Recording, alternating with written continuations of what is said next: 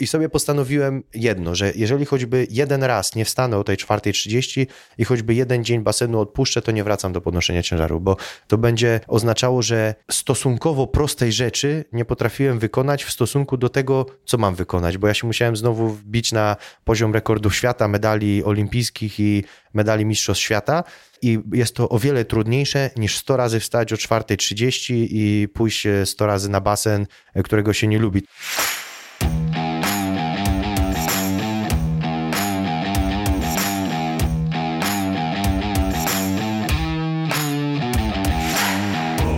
Nazywam się Cyprian Majcher i witam Cię w podcaście Elite Mentality. Audycji tworzonej dla osób pragnących poznać sposób myślenia, nawyki i mentalność ludzi, którzy osiągnęli mistrzowski poziom w swoich dyscyplinach. Szymon Kołecki to ikona i jeden z największych talentów ciężarowych w Polsce. Był czterokrotnym medalistą Mistrzostw Świata, pięciokrotnym mistrzem Europy, wielokrotnym rekordzistą Polski oraz srebrnym medalistą olimpijskim z Sydney z 2000 roku i mistrzem olimpijskim z Pekinu 2008 i za te zasługi został odznaczony Krzyżem Kawalerskim Orderu Odrodzenia Polski oraz Złotym Krzyżem Zasługi. Po zakończeniu kariery w 2012 roku został wybrany prezesem Polskiego Związku Podnoszenia Ciężarów. Obecnie jest także prezesem klubu sportowego Ciechan, a od 2016 jest zawodnikiem MMA walczącym dla polskiej organizacji PL MMA. Abstrahując od jego sukcesów, Szymon to po prostu sportowiec z krwi i kości, który poświęcił bardzo dużo, żeby znaleźć się w miejscu, w którym jest teraz i w tej rozmowie podzielił się nie tylko swoją drogą, którą przeszedł, ale i niesamowitym doświadczeniem i lekcjami, które z tego wyciągnął.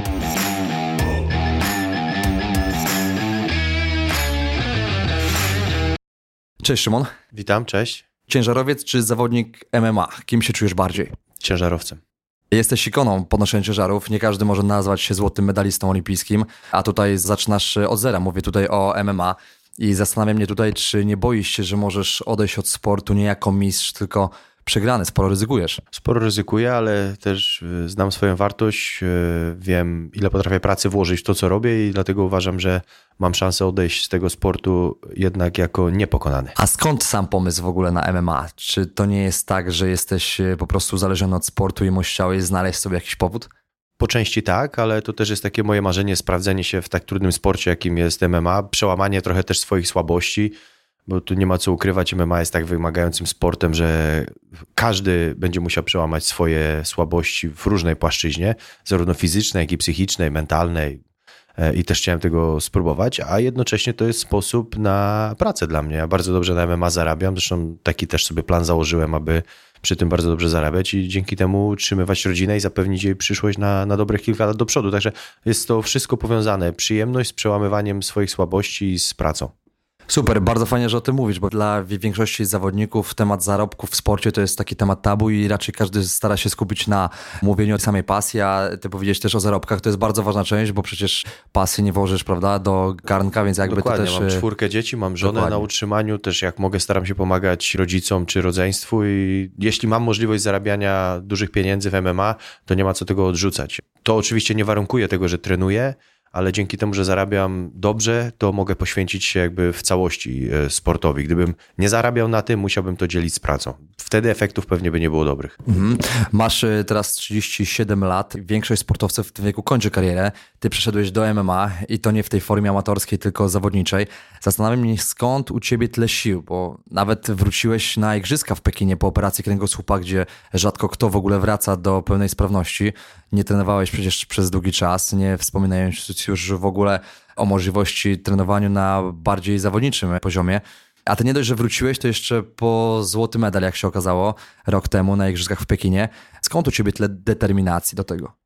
Od kiedy pamiętam, od kiedy sięgam pamięcią do moich najmłodszych lat, zawsze chciałem wygrać Igrzyska Olimpijskie i dążenie do tego pomagało mi przezwyciężyć wszystkie problemy i nie potrafiłem się pogodzić z tym, że mogę odejść ze sportu, nie próbując przynajmniej do ostatnich sił zrealizować swojego marzenia, czyli zdobyć tego medalu olimpijskiego złotego. I dlatego pewnie gdzieś tam w mojej naturze to nawet nie jest jakieś wymuszone. Po prostu tak bardzo chciałem wrócić do podnoszenia ciężarów i na Igrzyska Olimpijskie, że Dzięki temu chyba udało mi się przełamać wszystkie trudne momenty, bo jednak w 2004 miałem operację kręgosłupa, w 2008 już startowałem na Igrzyska, właściwie w 2006 już udało mi się wygrać Mistrzostwa Europy. E, które były rozgrywane w Polsce, także dosyć szybko wróciłem po tym zabiegu i bardzo się z tego powodu cieszyłem. Natomiast Później kilka lat pracowałem w związku i odczułem brak sportu. Zresztą ja w ogóle z podnoszenia ciężarów musiałem odejść po igrzyskach w Pekinie z powodu poważnej kontuzji kolana. Na początku nawet nie była jakoś bardzo dokuczliwa, ale, ale trochę mi przeszkadzała i poszedłem na zabieg operacyjny. Podczas tego zabiegu lekarz uszkodził mi nogę. Miałem później dziewięć operacji poprawkowych, które już nie dały takiego efektu, jaki miał być i nie naprawiły tego, co ten lekarz podczas pierwszego zabiegu zepsuł i z tego powodu musiałem odejść z podnoszenia ciężarów. Kilka lat pracowałem w związku, zajmowałem się trochę pracą biurową, a ćwiczyłem tylko rekreacyjnie, ale bardzo brakowało mi ciężkich zawodowych treningów, brakowało mi adrenaliny związanej ze startami w zawodach, no to jednak jest zupełnie coś innego. I chyba z tego też względu, że z podnoszenia ciężarów odszedłem w sposób taki niezaplanowany, bo po prostu kontuzja, trach, kilka miesięcy rehabilitacji i decyzja o tym, że muszę skończyć, bo tu już nic z tego nie będzie, chyba też powodowało to, że do tego sportu chciałem wrócić, bo jednak ze sportu chcę odejść na swoich własnych zasadach i kiedy zdecyduję, że to już jest ten moment, aby zakończyć treningi MMA, to wtedy będę chciał taką decyzję podjąć i, i zrobić to świadomie i, i, wtedy chyba będę zadowolony. Czyli ta determinacja wynikała też z twoich marzeń, z, z okresu juniorskiego, będąc juniorem. Dziecięcego nawet, tak. nawet dziecięcego. Zawsze chciałem wygrać Igrzyska Olimpijskie, to było moje największe marzenie. Największe marzenie. A powiedz, w jaki sposób obecnie ciężary pomagają ci w MMA? Czy zbudowałeś sobie jakąkolwiek przewagę w ten sposób nad przeciwnikami? Na pewno fizyczną przewagę mam. To jakby to czuję, kiedy robię z kolegami czy z przeciwnikami, to jednak siłę fizyczną mam przeważającą, natomiast staram się siły fizycznej zostawić na sam koniec. Jeżeli już technika i umiejętności, które nabywam, nie wystarczają, to wtedy podpieram się siłą, dlatego że tej siły nigdy nie starczy na długo. To jest kilkanaście sekund i jakby mięśnie są spompowane, zakwaszają się, dlatego staram się to oszczędzać. Natomiast siłowo jestem od nich lepiej na pewno przygotowany, ale podnoszenie ciężarów poza siłą dało mi umiejętność ciężkiej pracy i ja przez wiele, wiele lat, dziesiątki ton tygodniowo, czasami setki w miesiącu podnosiłem, ciężko pracowałem od 9 do 14 treningów w tygodniu robiłem i po prostu dla mnie ciężka praca była czymś normalnym i ja muszę powiedzieć, że ja to bardzo lubiłem, dlatego też te kilkanaście treningów w tygodniu związanych z MMA, bo to jest jiu-jitsu, bo to jest boks, bo to są zapasy, bo to są sparingi, bo to jest siłownia, bo to jakieś bieganie i tak dalej, to jest coś, e, do czego jestem przyzwyczajony właśnie dzięki ciężarom. Powiedz, podnoszenie ciężarów właśnie przechodzi obecnie renesans. Zgodzisz się ze mną, że też wielką zasługą jest wzrost popularności w Polsce systemu treningowego, jakim jest CrossFit. Pojawia się mnóstwo boksów, w których trenerzy od podnoszenia ciężarów przeżywają oblężenie. Nawet y, członkowie związku, w którym byłeś prezesem, podnoszenia ciężarów ciężko nad tym efektem e, pracując. Tak jak rozmawialiśmy przed rozmową, e, na przykład Monika Olszewska, która była specjalistą do spraw szkoleń w związku, prowadzi innymi zajęcia ciężarowe u mnie w klubie. W fitness klubach, jak na pewno zauważyłeś, coraz częściej pojawiają się pomosty ciężarowe, olimpijskie sztangi czy talerze ciężarowe. Czy jako były prezes Polskiego Związku Podnoszenia Ciężarów zauważyłeś taką zależność? Na pewno podnoszenie ciężarów bardziej stało się popularne, natomiast już w latach 80. czy 90. crossfit był częścią elementu naszego treningowego. To wszystkie dyscypliny sportu, zapasy, sprinterzy, judocy, bokserzy to robili i tak naprawdę nie da się dobrze fizycznie przygotować do żadnej dyscypliny sportu, w której fizyka ma znaczenie bez rwania podrzutu czy przysiadów. Robi to Piotrek Małachowski, robi to Anita Wodarczyk, robił to Tomek Majewski w lekkiej atletyce i wielu, wielu innych sportowców. Natomiast CrossFit, w związku z tym, że ktoś miał na to pomysł, żeby to fajnie wypromować, opakować i zrobić, spowodował popularność w innych kręgach na świecie ludzi, którzy zawodowo sportem się nie zajmują. Natomiast ja jako prezes związku muszę powiedzieć, że miałem również problem trochę z crossfitem, dlatego że niektórzy nasi kadrowicze w związku z tym, że nie zarabiali jakichś dużych pieniędzy albo nie mieli stypendiów sportowych w związku z ich dobrymi wynikami sportowymi, to coraz więcej skupiali się na pracy właśnie w boksach crossfitowych i na przykład nie przyjeżdżali na zgrupowania się szkolić, a chcieli startować w Mistrzostwach Europy czy świata.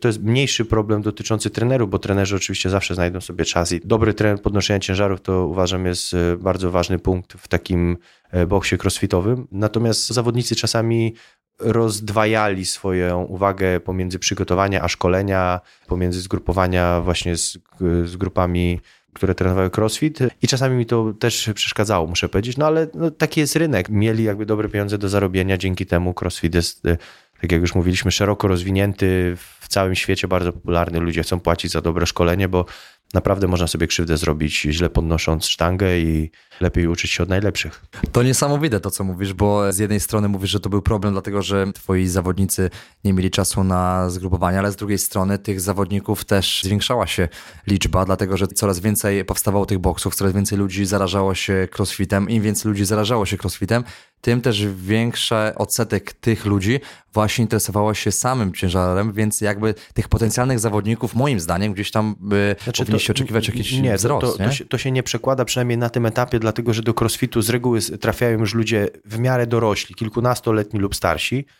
E, raczej tak, rzadko... bo crossfit jest od pięciu lat tak, w Polsce. Tak, właśnie. To jest młoda dyscyplina. I ja bardziej upatruję jak gdyby szansy dla podnoszenia ciężarów w tym, że ludzie, którzy trenują crossfit, wyślą swoje dzieci, czy swoich bratanków, czy swoich siostrzeńców, czy siostrzenice właśnie do klubu podnoszenia ciężarów, e, czy będą namawiali do tego. I bardziej w tym upatruję szansę. Natomiast e, w zawodach sportowych typowych podnoszenia ciężarów naprawdę tylko jednostki startują, które startują i w crossficie, i w podnoszeniu ciężarów. No, jakby pamiętam może dwie czy trzy dziewczyny i, i, dwóch może chłopaków, którzy łączą crossfit i podnoszenie ciężarów. Raczej zawodnicy, którzy startują w crossficie, podnoszenie ciężarów raczej nie startują, ale tak jak mówię, dzięki temu, że się no już nie powiem, że wychowują, ale dorastają jeszcze i cały czas żyją w kulturze, która jest powiązana z podnoszeniem ciężaru. Mam nadzieję, że to się przełoży na, na ich rodziny, na ich świadomość, na ich znajomych i dzięki temu właśnie z czasem więcej osób trafi do podnoszenia ciężaru. Dokładnie, to też działa w drugą stronę, bo dużo najlepszych zawodników crossfit na świecie wywodzi się właśnie z podnoszenia ciężarów. To są mistrzowie właśnie w Stanach Zjednoczonych czy w innych krajach, którzy osiągnęli mistrzostwo w podnoszeniu ciężarów i potem dzięki temu też mieli doskonałą bazę pod e, trening bardziej intensywny. Dokładnie, tylko crossfit. też to crossfit nie jest też dla każdego ciężarowca, dlatego że crossfit poza siłą i podniesienie maksymalnego ciężaru jest często konkurencją bardzo wytrzymałościową, połączoną z wieloma innymi jeszcze elementami, w zależności jak jest ustawiony turniej. Także nie każdy jest w stanie z tego pojedynczego podniesienia, jaki jest na Igrzyskach Olimpijskich czy Mistrzostwach Świata, przeskoczyć na te właśnie wielokrotne podnoszenie ciężaru. Także to też nie jest dla każdego ciężarowca. Dokładnie. A powiedz w takim razie, jak zapatrujesz się na rozwój tej dyscypliny w najbliższych latach? Mówię o podnoszeniu ciężarów. Mieliśmy w 2016 bardzo duży kryzys w związku z problemami dopingowymi przed Igrzyskami Olimpijskimi w Rio i bardzo słabym występem naszej reprezentacji, właściwie katastrofalnym. To dyscyplina, która bardzo dobrze się rozwijała, bo w ciągu czterech lat o ponad 20% zwiększyło się ilość klubów w Polsce i mieliśmy duże sukcesy organizacyjne, finansowe jako związek. To ten kryzys 2016 roku naprawdę bardzo mocno ciężary dotknął i obecny zarząd ma trudną sytuację, aby utrzymać ciężary na powierzchni w, dobry, w dobrej kondycji, natomiast wierzę, że sobie z tym poradzą, bo jest jeszcze kilku zawodników, a nawet zawodniczek, którzy mogą ten dyscyplinę pociągnąć. No, dopiero co Asia Łochowska zdobyła złoty medal na Mistrzostwach Europy, obroniła... Wczoraj chyba, tak? Tak, obroniła złoty medal w podnoszeniu ciężarów sprzed roku, który zdobyła słabsza jest polska reprezentacja seniorska, bo tam naprawdę nie ma zbytnio komu dźwigać. Może dwóch zawodników przeciętnych, a Igrzyska Olimpijskie są już za trzy lata i nie sądzę, żeby tam się kogokolwiek udało wychować. Natomiast liczę na tą jednak walkę Światowej Federacji podnoszenia ciężarów z dopingiem, bo obecnie jest kilka bardzo mocnych krajów zawieszone ze względu właśnie na te seryjne wpadki jeżeli oni będą mocno pilnowani, to wtedy nawet nasi słabsi zawodnicy mają szansę walczyć e, o medal, stosunkowo słabsi, bo po prostu my w innych warunkach się przygotowujemy. Także jest wiele czynników, od których zależy, czy podnoszenie ciężarów się rozwinie, czy, czy się utrzyma w dobrej pozycji. Ja przypomnę tylko, że w Polsce podnoszenie ciężarów wśród sportów olimpijskich jest na trzecim miejscu w historii, jeżeli chodzi o liczbę zdobytych medali. Za boksem i lekką atletyką jesteśmy. E, także tych medali zdobyliśmy bardzo dużo. Historię mamy chlubną i no, myślę, że każdemu ze środowiska podnoszenia ciężarów zależy na tym, żeby te ciężary miały się coraz lepiej. I dokładnie tak jak powiedziałeś, jak na pewno doskonale wiesz z ustalenia MKL-u, może dojść do usunięcia z programu Igrzysk Olimpijskich e, w Paryżu w 2024 roku podnoszenia ciężarów, jeżeli nie poradzimy sobie z tym problemem dopingu. Czy zauważasz ten problem w polskiej sztandze wśród polskich zawodników? No, tak jak e, przed chwilą mówiłem, w 2016 mieliśmy bardzo poważny problem, bo duża część reprezentacji została przyłapana na stosowanie dozwolonych środków i dyskwalifikowana i ta reprezentacja praktycznie zniknęła, bo najlepsi zawodnicy z niej wypadli i nie ma co ukrywać, że ten problem był. No ja mam nadzieję, że Obecny zarząd na tyle skutecznie wspiera walkę z dopingiem, którą prowadzi Komisja do Zwalczania Dopingu w Sporcie, że obecnie już polada, że jednak z tym się uda wygrać. No, taką mam nadzieję. Chociaż muszę powiedzieć, że nie jestem dość blisko teraz podnoszenia ciężaru, bo w związku z tym, że trenuję MMA, to mam tych 10-12 treningów w tygodniu i rzadko odwiedzam zawody ciężarowe. Teraz mam zaplanowane, że pojadę do Mroczy na Mistrzostwa Polskie, chociaż na dwa dni do lat 20 popatrzeć, porozmawiać, bo nie ma co ukrywać, tęskni mi się za ciężarami, jest to jednak całe moje życie i e, od tego tak się nigdy nie oderwę, zawsze będę chciał z tym środowiskiem być związany, ale nie jestem na tyle blisko, żeby jakby tu szczegółowo mówić o programach walki z dopingiem, w jakim są stopniu realizacji. To prawda i grając w rugby ja też zawsze znałem wyniki wykrywalności dopingu wśród e, naszych sportów, mówię o podnoszeniu ciężarów i o rugby. I szczerze mówiąc to była też jedna z najbardziej irytujących kwestii w sezonie, właśnie to były te ciągłe kontrole dopingowe.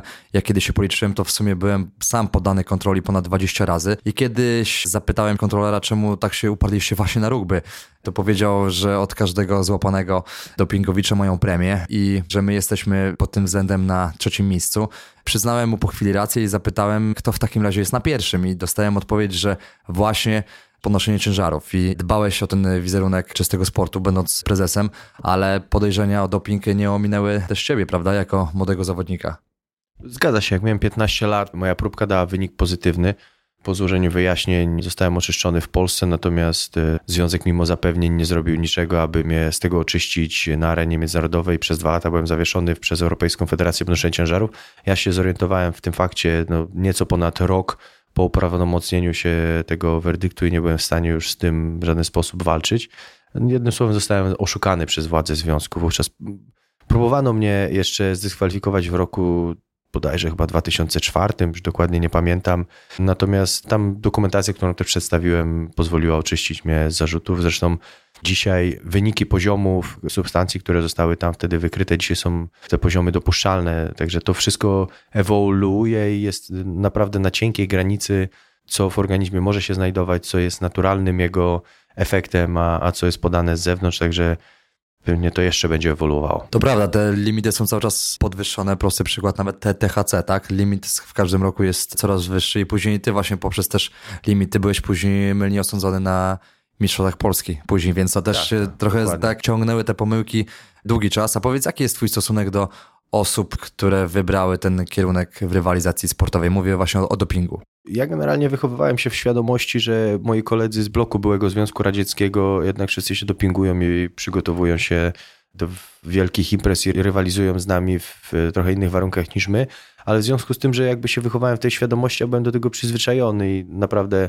czasami nawet z moimi przeciwnikami, ponieważ dosyć dobrze mówię po rosyjsku, często rozmawiałem, oni nawet zbytnio tego nie ukrywali, moje koleżanki i koledzy ze wschodu, także jakoś jakby byłem obyty z tym faktem, że po prostu przychodzi nam rywalizować z nimi i nie ma z tym problemu. W związku z tym też nie jestem jakimś takim zagorzałym zwolennikiem prawa do uśpienia takiego człowieka, czy do wrzucenia go do kamieniołomów. Absolutnie nie. No, doping w sporcie jest oczywiście czymś negatywnym, ale no, jest to tylko błędnym krokiem człowieka, który ma prawo się pomylić. Naprawdę jest tak wiele osób, które robią dużo, dużo wiele gorszych rzeczy w, w świecie, że ich oceniam dużo gorzej. Chociaż oczywiście nie pochwalam w żaden sposób dopingowiczu, ale to nie jest tak, że mu ręki nie podam, czy że jak go znałem i był moim kolegą, to teraz się nie będę do niego odzywał. Absolutnie, absolutnie nie. Czyli taki zdrowy dystans. A powiedziałeś, że ten 2016 rok to był taki najtrudniejszy moment dla ciebie też jako prezesa Polskiego Związku Podnoszenia Ciężarów, ale dlaczego zrezygnowałeś?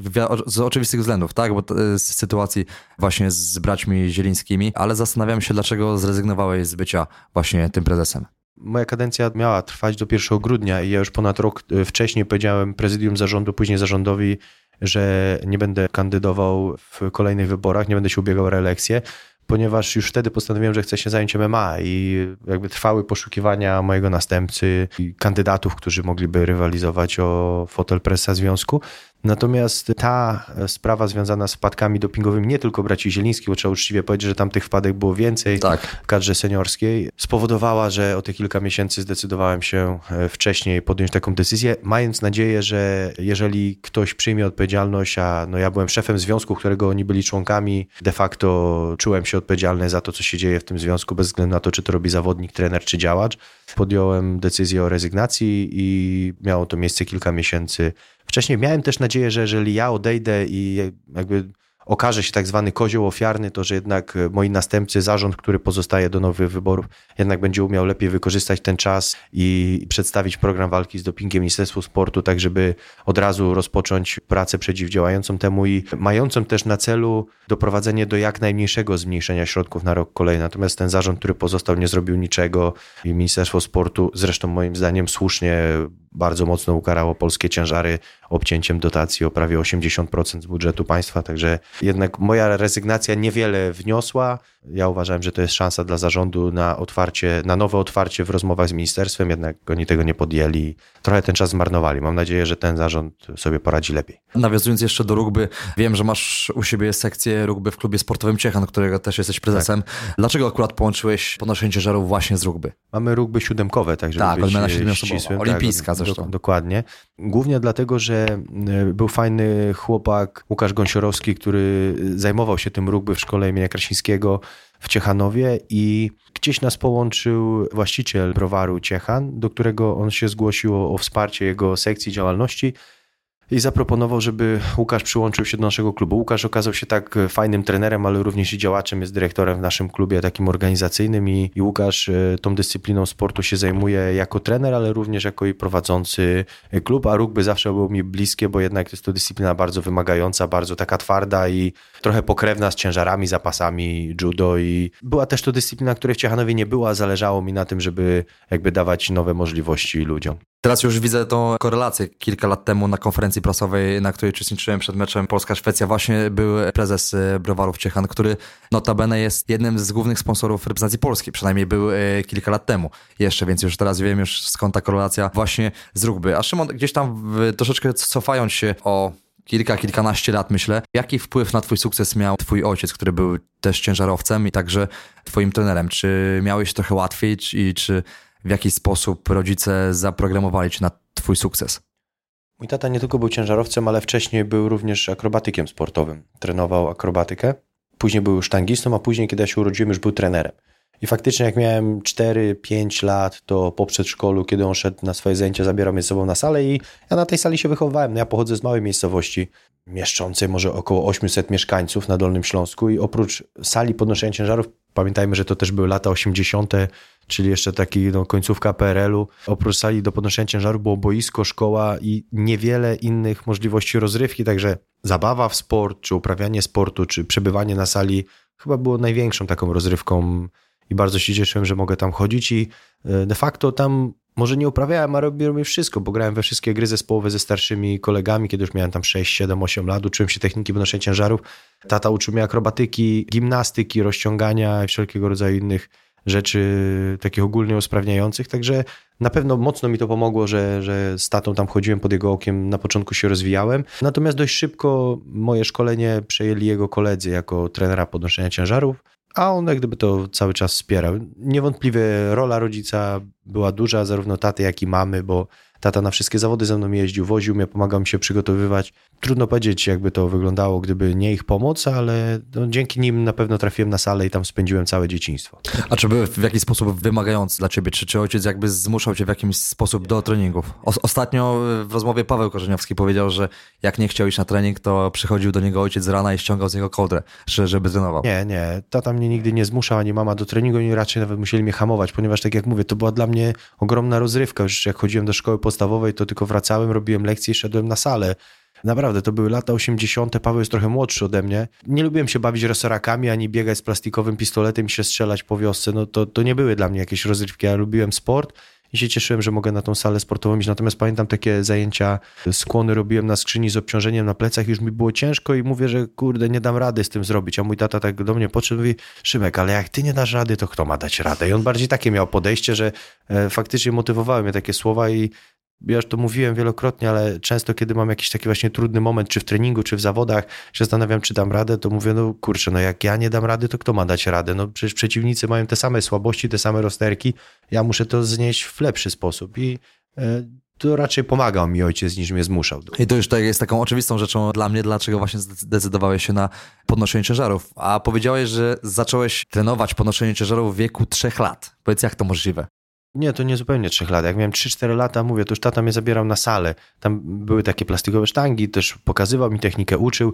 Natomiast jak miałem 6 lat, to wystartowałem już w zawodach. Faktycznie robiłem... W zawodach z podnoszenia ciężarów w wieku 6 lat? Tak, miałem między rwaniem a podrzutem, bo to był mecz Polska, nie, Polska NRD wówczas podnoszenie ciężarów juniorów i między rwaniem a podrzutem wyniesiono w przerwie taką plastikową sztangę na pomost i ja pokazywałem technikę na tej sztandze. A, okay. Na takiej plastikowej. To nie były obciążenia, ale umiałem już wyrwać i podrzucić sztangę technicznie w wieku 6 lat, czyli no już musiałem trochę wcześniej się tego nauczyć. Ale generalnie jako takie dziecko to więcej miałem zajęć sprawnościowych, fikołków, skoków, przez kozły, przez konie, właśnie gimnastyki, akrobatyki. Ja jako 8-10-letek skakałem salta do przodu, do tyłu, robiłem szpagaty. Nigdy nie nauczyłem się chodzić na rękach. Jakoś nie miałem, albo nie przykładaliśmy wagi do tego, albo jakoś nie miałem do tego talentu i do dzisiaj nie potrafię, a, a pozostałe rzeczy umiałem. To dobrze, bo uprzedziłeś się moje kolejne pytanie. Chciałem właśnie ciebie zapytać, jakie były twoje wyniki mając właśnie 6 lat, ale, ale dobrze, że gdzieś tam to, to była tych, tylko to, technika. To, to, była technika, ale mając 10 lat już startowałem w Mistrzostwach Dolnego Śląska do lat 14 w podrzucie i ważąc 34 kg podrzuciłem 42,5 kg. Naprawdę, nie Mając 10 lat. Także to są pierwsze takie zawody poważne, które pamiętam.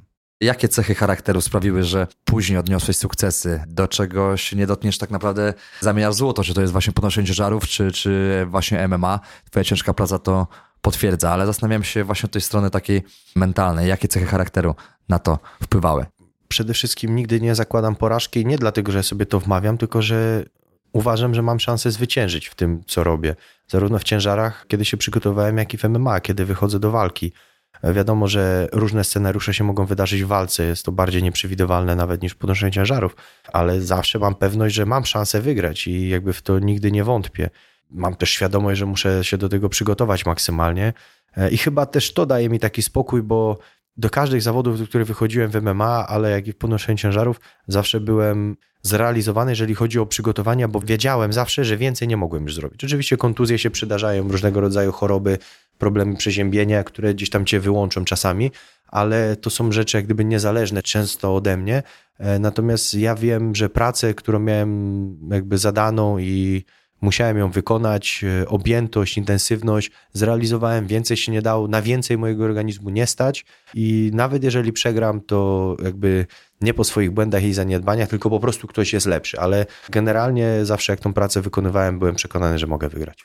Twój trener też opisywał ciebie jako takiego zawodnika bardzo wybuchowego. Potrafiłeś po nieudanej próbie podejść gdzieś tam do stołu, kopnąć stół, złamać. Jak to wygląda z twojej strony? Jak przyjmowałeś porażki w swojej karierze?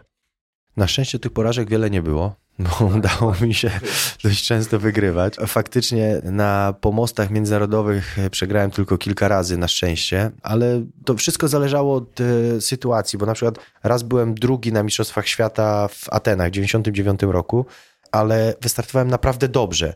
Mogłem wygrać te zawody, ale żeby je wygrać, musiałem podnieść ciężar większy o 5 kg od rekordu świata. I nawet byłem bliski podniesienia, ale to jednak było tak na takiej granicy możliwości, że większe szanse miałem na to, że tego nie podniosę po prostu. I mimo, że byłem drugi, to byłem spełniona. Zupełnie inna sytuacja była w Sydney, kiedy byłem drugi po przegraniu tych zawodów, bo do złotego medalu potrzeba mi było podnieść ciężar, który w okresie półrocznych przygotowań podnosiłem taki i większy pewnie ze 40 razy na sprawdzianach, zawodach i byłem pewny, że ten ciężar podniosę, natomiast doznałem tam kontuzji i nie dokończyłem zawodu. Także różne były drugie miejsca i w różny sposób e, przyjmowane. Natomiast te sytuacje, o których mówisz, o których wspominał mój trener, to raczej były zawsze sytuacje treningowe.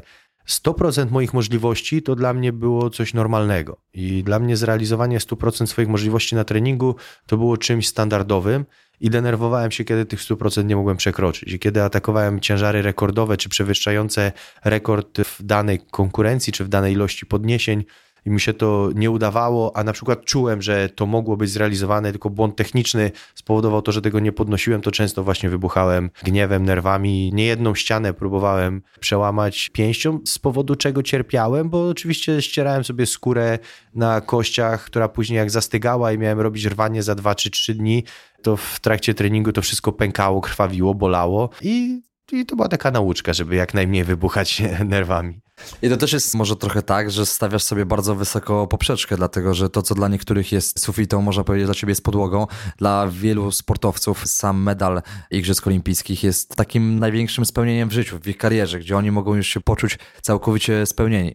Prosty przykład, w ostatniej rozmowie właśnie mówił o tym, czy Grzegorz Tkaczyk, czy Paweł Korzeniowski, że jedyną rzeczą, której mi zabrakło w życiu, to był właśnie ten medal na Igrzyskach Olimpijskich. A z kolei u ciebie, po zdobyciu srebrnego medalu, powiedziałeś, że wstyd jest ci wrócić do domu po srebrnym medalu z Sydney. I tak się zastanawiam, dlaczego uważasz, że akurat ten srebrny medal z Sydney, który może być gdzieś tam takim wyznacznikiem sukcesu w karierze, czemu odbierasz to jako porażkę? Ponieważ, żeby wygrać Igrzyska Olimpijskie, potrzebowałem podnieść 225 kg. A w okresie przygotowań 225 i więcej, czyli 227, 230, 232 i 235, podnosiłem pewnie jakieś 40 razy. I to na zawodach e, krajowych, na zawodach międzynarodowych, na Mistrzostwach Europy, na Mistrzostwach Świata Juniorów, na Mistrzostwach Europy Juniorów, na wielu, wielu imprezach i na wielu, wielu treningach. Czasami w ciągu jednego tygodnia potrafiłem podrzucić 4-5 razy jednego tygodnia, tylko ten ciężar i większy na czterech czy pięciu różnych treningach. Także ja nie miałem prawa tego nie podnieść, a po prostu w trakcie podejścia na 227 skręciłem nogę, doznałem kontuzji. I dlatego jakby tak bardzo byłem rozczarowany tym medalem, bo był to ciężar, który naprawdę powinienem zawsze w każdych warunkach podnieść. Okej, okay, czyli po prostu byłeś w stanie, ale jednak... No, kontuzja mnie wyeliminowała, tak. Jasne. Dokładnie. A Szymon, w jaki sposób twój były trener Iwan Grikurowi ukształtował cię osobowościowo i mentalnie? Ja w ogóle mając 15 lat przeprowadziłem się z Dolnego Śląska do Ciechanowa, do ośrodka szkolenia olimpijskiego. On tam był jednym z trenerów. W wieku 16 lat rozpocząłem z nim współpracę.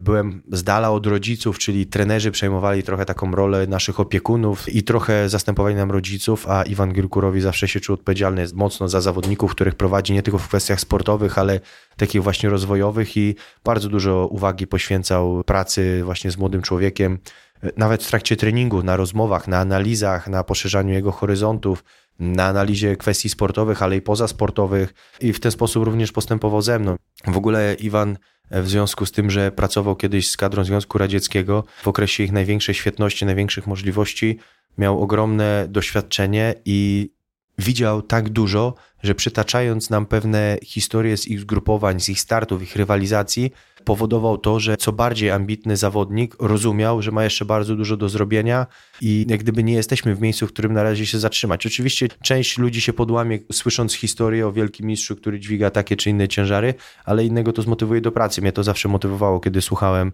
jego historii, jak reprezentacja Gruzji czy Związku Radzieckiego trenuje, poszczególni zawodnicy, jacy są mocni w poszczególnych bojach czy w poszczególnych ćwiczeniach. Iwan miał zeszyty treningowe swoich zawodników i to czytaliśmy, analizowaliśmy, także ja byłem już wówczas rekordzistą świata, a wiedziałem, że jeszcze mam dużo do poprawienia i mogę jeszcze dużo poprawić, także to też było, e, to też było bardzo pouczające, także no bardzo wpłynął na, na mój rozwój, zresztą tak jak było w materiale w Discovery, o którym rozmawialiśmy przed rozpoczęciem nagrania, dzięki niemu też zacząłem czytać książki, jak w ogóle w szkole podstawowej nie czytałem praktycznie żadnej książki, a wszystkie lektury szkoły podstawowej i średniej przeczytałem później dzięki niemu, ponieważ on mi stworzył listę około 100 ważnych pozycji literackich na świecie, e, które powinien e, przeczytać jego zdaniem każdy młody człowiek, który ma być w miarę rozwinięty i wykształcony. Także to, to też przeczytałem. No i właśnie, hartowałeś się nie tylko na salach treningowych, gdzie jakby, tak jak wspomniałeś, w latach 80. twoje warunki treningowe nie przypominały amerykańskich filmów, bo na sali treningowej temperatury były minusowe,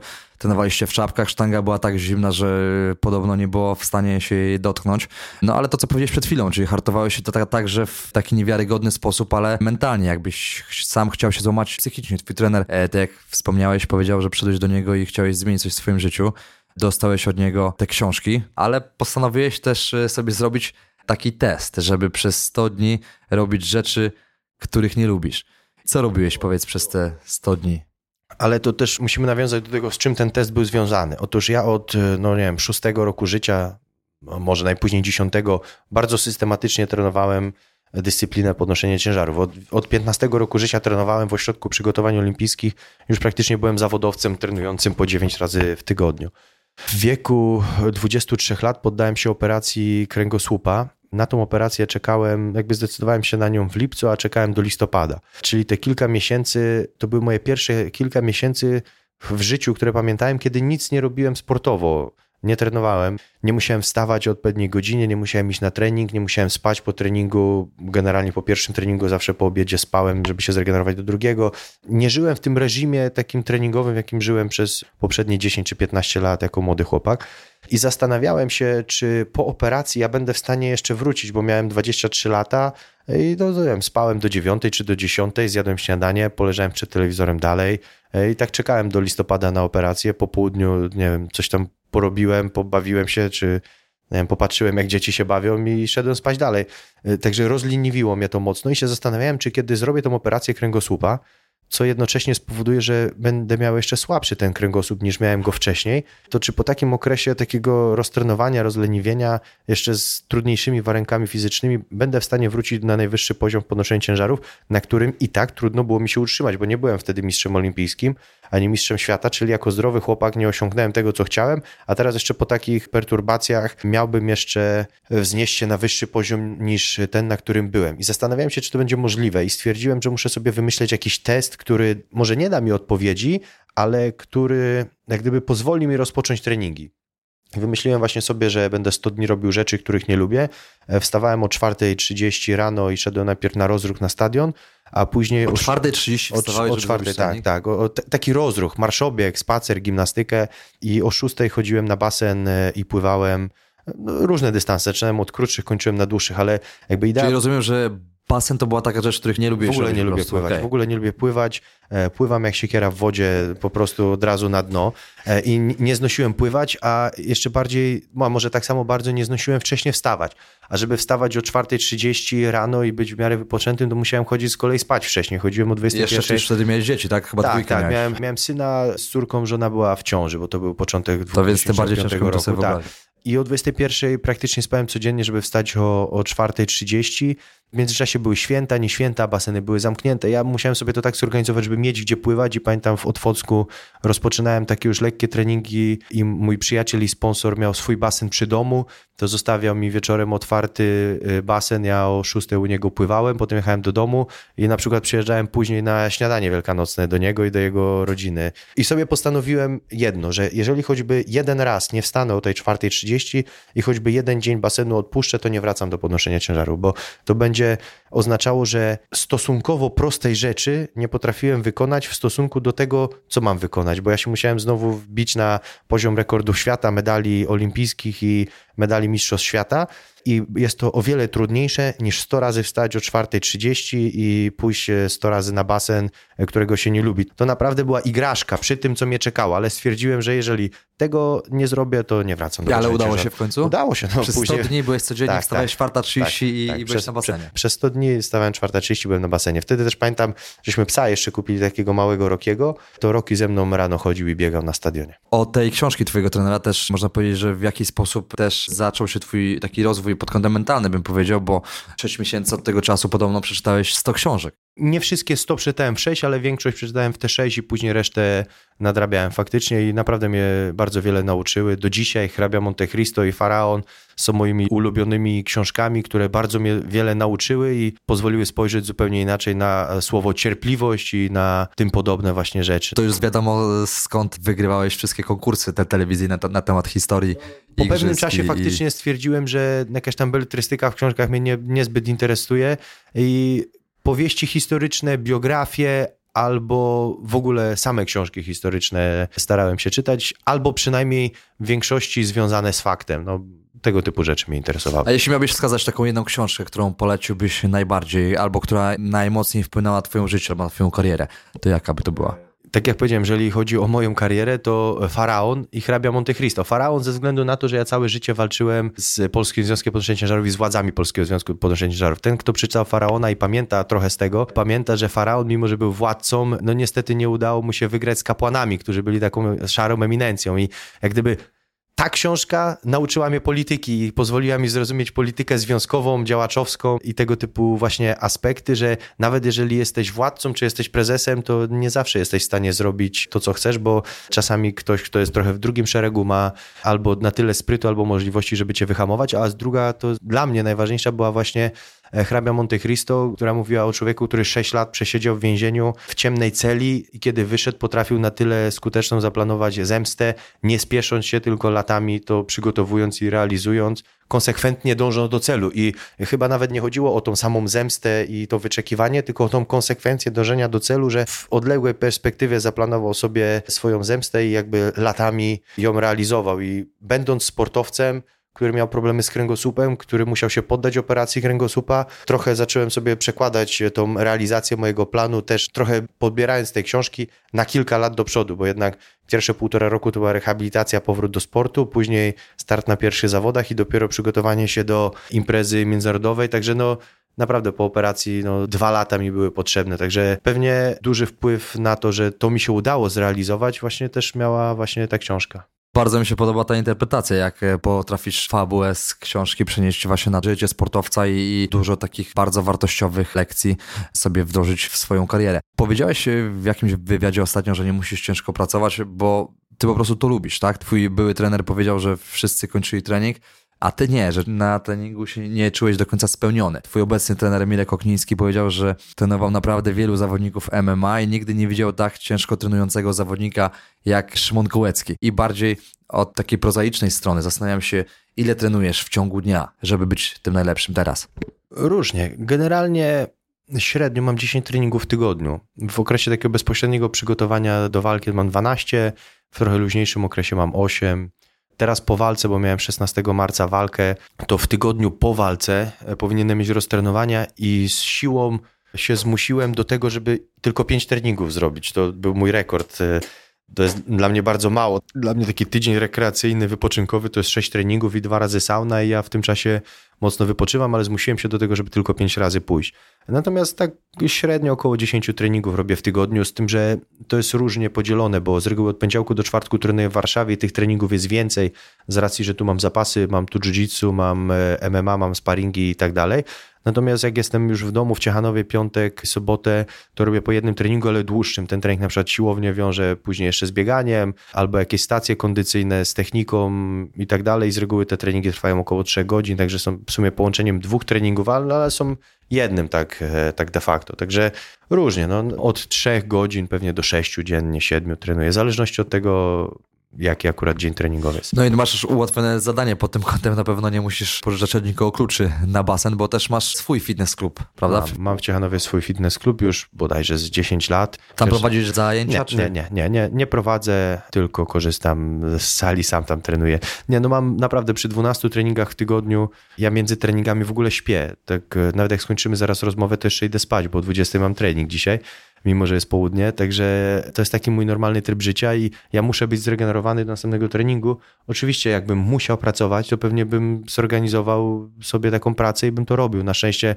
tak jak powiedziałem wcześniej, dzięki temu, że bardzo dobrze zarabiam w MMA, mogę się skupić tylko i wyłącznie na treningach i jestem dzięki temu bardziej wypoczęty poniedziałek, czwartek jesteś w Warszawie, no i resztę dopiero wracasz do swojej rodziny, którą masz dużą poczwórkę dzieci i zastanawiam się, czy jest taka granica w sporcie, w którym musisz przestać myśleć tylko o nim i skupić się na swojej przyszłości rodzinie. Mówię troszkę cofając się kilka lat, czy był taki moment w twojej karierze, że ambicje sportowe przestały być e, najważniejsze? No jak e, miałem tą kontuzję kolana, właściwie kiedy leczyłem to, co uszkodził mi lekarz w 2009 roku, w pewnym momencie się zorientowałem, że prędzej czy później pieniądze, które zarobiłem w sporcie się skończą, a miałem już wówczas dwójkę dzieci i że chyba pora podjąć decyzję, żeby jakoś zapewnić mojej rodzinie jakiś stały, stały dochód. I właśnie w 2010 roku podjąłem decyzję, że rozszerzę moją działalność fitnessową, bo miałem taki mały klubik, a zdecydowałem się na dosyć duży klub w Ciechanowie i wtedy jak gdyby wziąłem się za pracę i moje osobiste ambicje zeszły na i plany zeszły na boczny tor, a na pierwszym miejscu było dbanie o rodzinę. I to faktycznie przez kilka lat trochę tak funkcjonowało, połączone z pracą w związku, ale później gdyby wszystko jakoś na tyle się unormowało dobrze, że mogłem sobie pozwolić na to, że wiedząc, że jakby przyszłość rodziny jest w miarę bezpieczna, bo bezpieczna nigdy nie jest, bo nie wiadomo, co się jutro wydarzy i na co będą potrzebne jakie pieniądze, ale jest w miarę bezpieczna i mogłem rozpocząć treningi MMA. W jaki sposób na twoje przygotowania wpływają na ciebie twoje dzieci? W żaden sposób nie uważam, że dzieci w czymkolwiek przeszkadzają, tak? Bo rodzimy je nie dla siebie, tylko dla świata i one po prostu są, ale mam na myśli takie prozaiczne kwestie, jak nawet choroby, czy spędzanie z nimi czasu. Z własnego doświadczenia wiem, że nawet mi łykanie 20 suplementów dziennie, morsowanie, czy sesje, nie wiem, w bani ruskiej nic nie pomagają, dlatego że jeśli dziecko przynosi ci jakąś chorobę z przedszkola, czy ze szkoły, no to już nie ma rady na nic. Więc chciałem się ciebie zapytać o tej kwestii, że gdzieś tam wydaje mi się, że osoby, które mają dzieci, mogą mieć troszeczkę trudniej pod tym względem. Czy posiadanie dzieci tobie utrudnia ci w jakimś sposób przygotowania do walki. Teraz był taki trudny okres, bo szykowałem się do walki, która miała miejsce 16 marca i praktycznie od początku stycznia trwały przygotowania. To był taki okres trudny, trochę zimy, potem przełomu zimy z wiosną, znowu zimy i bardzo taki intensywny okres chorobowy. Moje dzieci chodzą do przedszkola, do szkoły i każde z nich praktycznie było chore, włącznie z żoną. Mnie na szczęście to ominęło. Jakoś nie wzbraniam się, kiedy moje dzieci są chore, aby się o nich odsuwać ze względu na przygotowania, ponieważ znam historię Roberta Korzeniowskiego, który w 96 roku przed Igrzyskami Olimpijskimi e, doznał zatrucia pokarmowego i miał bardzo poważne dolegliwości, a mimo wszystko za kilka dni wyszedł i na 50 km zdobył złoty medal. Także choroba nie może mi przeszkodzić e, w przygotowaniu się do gali na tyle, żebym, nie wiem, aż musiał się odsuwać od, od, od dzieci, od rodziny. Oni są dla mnie ważniejsi niż przygotowanie do gali i nawet jeżeli z ich powodu się rozchoruję, to nie będę tego żałował, a choroba zawsze też trwa kilka dni, można trochę wyluzować treningi, później w kilka dni dojść do siebie, jednak lata doświadczeń w sporcie też pomagają mi w takich sytuacjach, bo startowałem w wielu imprezach międzynarodowych i krajowych. Przygotowałem się w ośrodkach, w których mieszkało po kilkaset osób. Zawsze ktoś chorował, zawsze jakieś tam się roznosiły kultury bakterii. Niejednokrotnie byłem przeziębiony przed zawodami, czy chorowałem i jakoś trzeba było z tego wybrnąć. Także to są też doświadczenia, których nie da się przecenić, z których korzystam. Także nie obawiam się w ogóle tego, że kontakt z rodziną, która może gdzieś być w okresie przeziębienia przeszkodzi mi, chociaż staram się robić wszystko, żeby no jednak do tego nie doszło. I masz trochę, można powiedzieć, takie mini przedszkole, bo czwórka dzieci to jest, no to jest czwórka dzieci, to jeśli ktoś jej nie ma, no to ciężko jest to sobie w jakikolwiek sposób y, nawet zinterpretować. A Szymon, w wolnych chwilach czas lubisz spędzać w kuchni. Jak ta dieta wygląda pod kątem twoich y, codziennych przygotowań? Kto dba o twoją dietę? Jeśli chodzi o wolny czas, to mam go mało, i jest rozłożony na różne części, czy na, na, różne miejsca pobytu. Jak jestem w domu, to najbardziej lubię spędzać czas z dziećmi. E, jak jestem w Warszawie, to wolny czas poświęcam raczej na czytanie wieczorami. Natomiast kiedy mam taki okres roztrenowania i, i, trochę więcej jestem w domu, to, to staram się też e, poświęcić trochę czasu na jakieś przygotowanie jakiegoś dobrego jedzenia i zaproszenie przyjaciół, co się dosyć często zdarza. Natomiast jeżeli chodzi o dietę, to od wielu lat z Jagodą Podkowską e, współpracuję i ona pomagała mi w układaniu diety. Natomiast większość mojej diety żywieniowej jest przeniesiona jednak z ciężarów mimo że to jest trochę zupełnie inny wysiłek, to jednak wartość kaloryczna bardzo podobna i trochę e, odległości czasowe między posiłkiem a treningiem są trochę inne, bo jak mam wydolnościowy trening, to jednak półtorej godziny, dwie godziny wcześniej jem i z mniej zapchanym żołądkiem iść na trening, żeby się mniej męczyć. Natomiast. E, Jakie są główne założenia Twojej diety? Duża ilość kalorii oparta na, na ryżu i makaronie głównie. To są. Czyli dużo węglowodanów. Tak, dużo węglowodanów, które mają pozwolić mi wykonać bardzo dużą ilość pracy, jeżeli chodzi o objętość. Oczywiście nawodnienie jest ważne i w okresie przygotowania do startu eliminuję jak najwięcej tłuszczy zwierzęcych, wszystkich smażonych rzeczy, fast foodów i tak dalej. Także moja dieta w sumie jest bardzo monotematyczna, bo jajka gotowane, płatki górskie na wodzie, dużo ryżu, dużo makaronu, wszystko z oliwą z pestek winogron, warzywa, owoce, suszone owoce, orzechy, nie wiem, czy o czymś zapomniałem. Naprawdę, no, woda, napoje, tego typu rzeczy i suplementy oczywiście, a to jest wszystko. Czyli rozumiem, że nie korzystasz z cateringu? Nie, nie korzystam. Nawet rozważałem, ale, ale nie korzystam. Wspomniałeś o suplementach. Czy masz suplementy, które w jakiś sposób na ciebie działają najbardziej? Generalnie używam kompleksu z reguły. Jak już zaczynam się przygotować, jest tam te 7 czy 8 tygodni do zawodu, to od witamin i glutaminy rano, przez jakiegoś gainera z białkiem, z BCA po treningu, czy trochę BCA przed treningiem, jeszcze zależy jaki trening, bo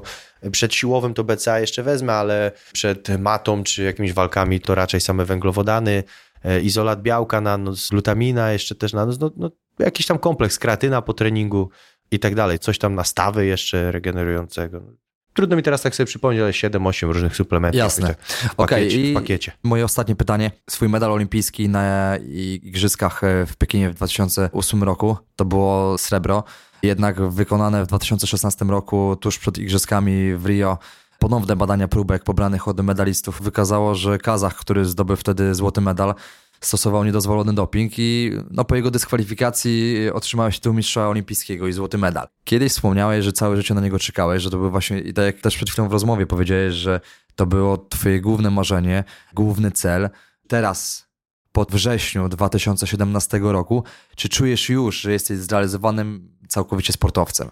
Nawet w grudniu 2016 poczułem się takim w pełni spełnionym sportowcem, ponieważ ta procedura taka formalna dobiegała końca w, i w grudniu 2016 roku, przeglądając stronę Światowej Federacji Podnoszenia Ciężarów, natknąłem się na zmienione protokoły z Igrzysk Olimpijskich i w protokole z Igrzysk Olimpijskich w Pekinie byłem na pierwszym miejscu i naprawdę muszę powiedzieć, że to jest tak niezapomniane uczucie i do końca życia będę je pamiętał, kiedy sobie siedzę u siebie w jadalni wieczorem, że jest późno, tuż przed świętami, taka grudniowa, zimowa atmosfera i ja zobaczyłem siebie na pierwszym miejscu z protokołu Igrzysk Olimpijskich byłem bardzo szczęśliwy i tak naprawdę wtedy, autentycznie wtedy i tylko wtedy poczułem się takim spełnionym sportowcem. Wziąłem komputer, poszedłem, żona już spała, przebudziłem ją, żeby zobaczyła, bo tak się bardzo cieszyłem, chciałem się z kimś podzielić tą informacją i, i tak naprawdę od tego momentu poczułem się autentycznie sportowcem spełnionym. Bardzo cieszy mnie Twoja odpowiedź, bo e, rzadko słyszę się z takim sformułowaniem, jednak e, sportowcy zawsze czują gdzieś tam jakiś niedosyt, więc bardzo przyjemnie mi słyszeć Ciebie, że tutaj jesteś całkowicie e, w 100% spełniony i na pewno każdemu sportowcowi, który poświęca dużo na swoje przygotowania, mnóstwo wyrzeczeń, dużo kosztuje jego bycie sportowcem. Bardzo im tego życzę, więc Szymon, bardzo Ci dziękuję za rozmowę. Powodzenia w kolejnych wyzwaniach. Może MMA to dopiero początek. Chyba nie. Myślę, że jeszcze jakiś czas e, MMA potrwa i pora będzie na sportową jednak emeryturę. W takim razie powodzenia tylko w MMA. Wielkie dzięki za wywiad. Dziękuję, pozdrawiam.